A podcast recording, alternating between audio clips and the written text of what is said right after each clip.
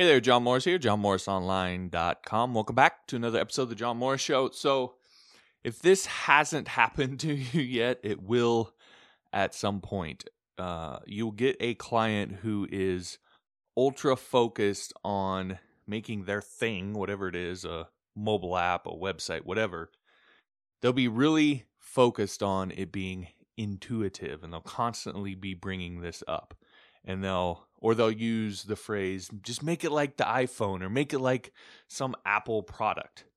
And when you ask them to be specific about what that actually means or what that actually looks like, they won't have a real good answer for you. Although generally say is I don't know, it'll just feel right when it's done right.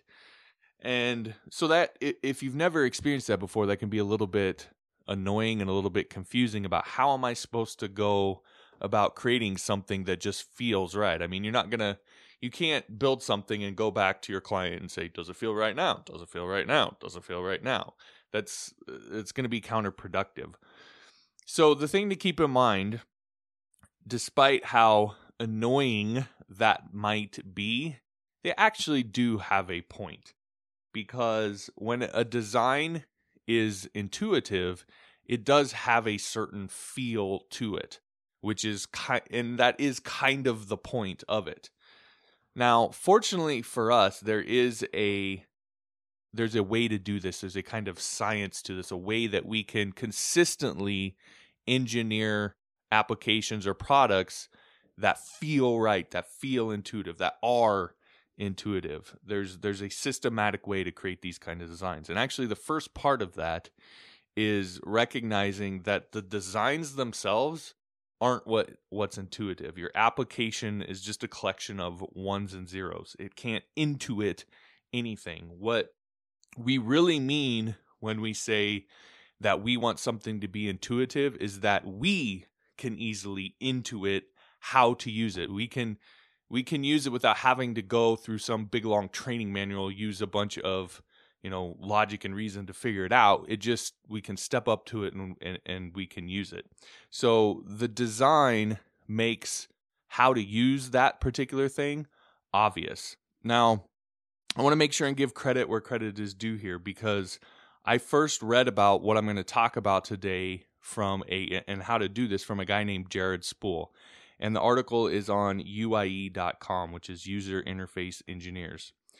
And again this stuff is this is really good and it makes all of this really clear. It makes it a lot easier to understand how to actually do this. So the first principle is what i would call the knowledge continuum. So the way to imagine this is if you have a continuum from left to right and it may be different the way you're looking at me but uh, if you have a continuum from left to right and on the far left you that and that continuum represents how much knowledge a user has about our application and how to use it. So on the far left, you would have uh, no knowledge, and on the far right, you would have all knowledge. And our users, each user will fall somewhere on that continuum. Now, where they fall on that continuum is called the current knowledge point. And where they need to be in order to be successful in using our application is the target knowledge point. So these are the two main concepts we're going to deal with the current knowledge point and the target knowledge point. And then the gap between those two is the knowledge gap. And to make something intuitive, we need to close that gap. And so there's two ways that you can do that. One, you can uh, make the current knowledge point and the target knowledge point sit at the exact same spot. So you can design your application in such a way that those two things are at the exact same spot in the way that so what would happen is the user would come to your application with all the no- already with all the knowledge they need in order to be able to use your application right? So that's one way you can make something intuitive. Now that's not always possible or it's not o- always necessarily cost effective. Sometimes you can't always get those two to sit at the exact same spot. So the second way that you can do that is the two those two points will be separate However, the design is helping to train the user to close that gap without the user being really consciously aware of it. So, in his article, Jared uses a hotel phone example, and funnily enough, I've actually had this happen to me. So I stayed at a hotel and I picked up the phone to order some pizza. Now, any uh, adult out there that's done any kind of traveling will know that most places you go, most hotels you stay at, in order to call out, you have to first hit nine. That allows you to call an outside number. Most of the other uh, buttons on there for you calling, you know, room service or the front desk or whatever. So to call out, you hit nine and then you dial whatever number you want to dial. So when I walked up to the phone, that's what I did. I hit nine and dialed the number.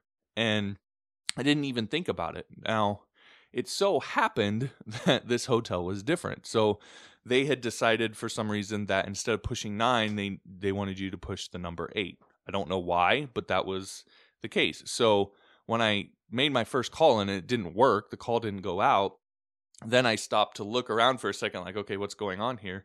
And sure enough, there was a placard that was right there on the phone that said, in order to call out, you need to press eight. And so I immediately saw that and then I knew what to do. And so I pressed eight and I dialed the number and went about my business. So had that hotel had the hotel used the number nine as the number to press to call out, it would have met the first condition that we talked about that I would have come to that phone already knowing what I needed to know in order to use it. However, since it didn't, it met condition two in that it had a placard on there. It trained me how to use it to call out to a number without me like having to sit down and read a manual and having go go through some long, long explanation. There's just a line on there that said dial eight to to call out, and so I was able to do that. So that met condition number two. Again, it trained me without me really being aware of it. So the training was built into the design, and that is that's how you make something intuitive is you meet one of those two conditions. And again, depending on the the situation you're in, you may be able to accomplish number 1 or you may have to do something with number 2, but it's your job as the interface designer to come up with creative ways to try and do both. That's ultimately what your job is. So, the next time some client starts going on about making their their thing intuitive or Apple-esque, you don't need to give them a V8 to the forehead because you know exactly what that means. You'll know that if you follow these principles and you work towards those those knowledge point bringing those knowledge points together and filling that knowledge gap when they step up to use it it will feel intuitive now there's something to be said for understanding where most of your users fall on that continuum knowing where they tend to cluster around on that knowledge continuum and knowing that now I have to try and bring my design as close to that as possible. If you don't know where they're at, it's going to be a little bit more difficult for you to be able to bring that that target knowledge point down to that level. But once you know that, then it's just simply a matter of you building a design that makes it easy for them to do that. So uh, again, you'll know exactly when they say that you'll know you'll know what they mean and how to actually do it instead of being this being some confusing gray area thing. Now, of course, as I normally do, if you want to become a UI UX designer who does this kind of thing for a living, and by the way, the average salary for a UI UX designer in the United States is about $87,000 a year.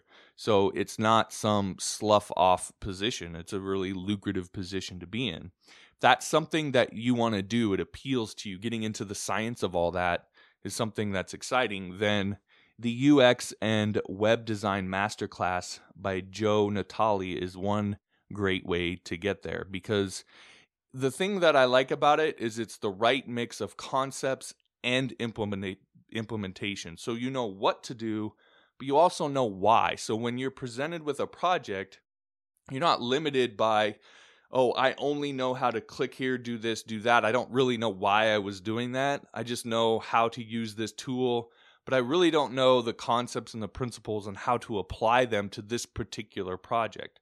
Right? So he gives you uh, the the concepts and the why so that you understand how to apply them to different projects. At the same time, he does give you the click here, do this part of it so that you're not on the other side where You're, you you understand the principles and, and kind of how to implement them, but you don't understand how to use the tools. You don't know where to click. You don't know how to the process for actually going about creating uh, these kind of designs. He gives you both of those things so that you are competent, no matter what anybody throws at you. You understand the principles, you can apply them, and you can use the tools, and you know the process for systematically creating uh, a design that is naturally intuitive to the people that are using it. So that's what I really like about his course. And if this is something that you want to get into, then I highly recommend it. Uh, the discount link is johnmorrisonline.com slash UX. That will get you uh, the best deal that you Udemy, Udemy currently has on that particular course. So if you want to take advantage of that, again, johnmorrisonline.com slash UX. All right, that'll do it for this episode. Hopefully, got something out of that. Thanks for watching. We'll talk to you next time.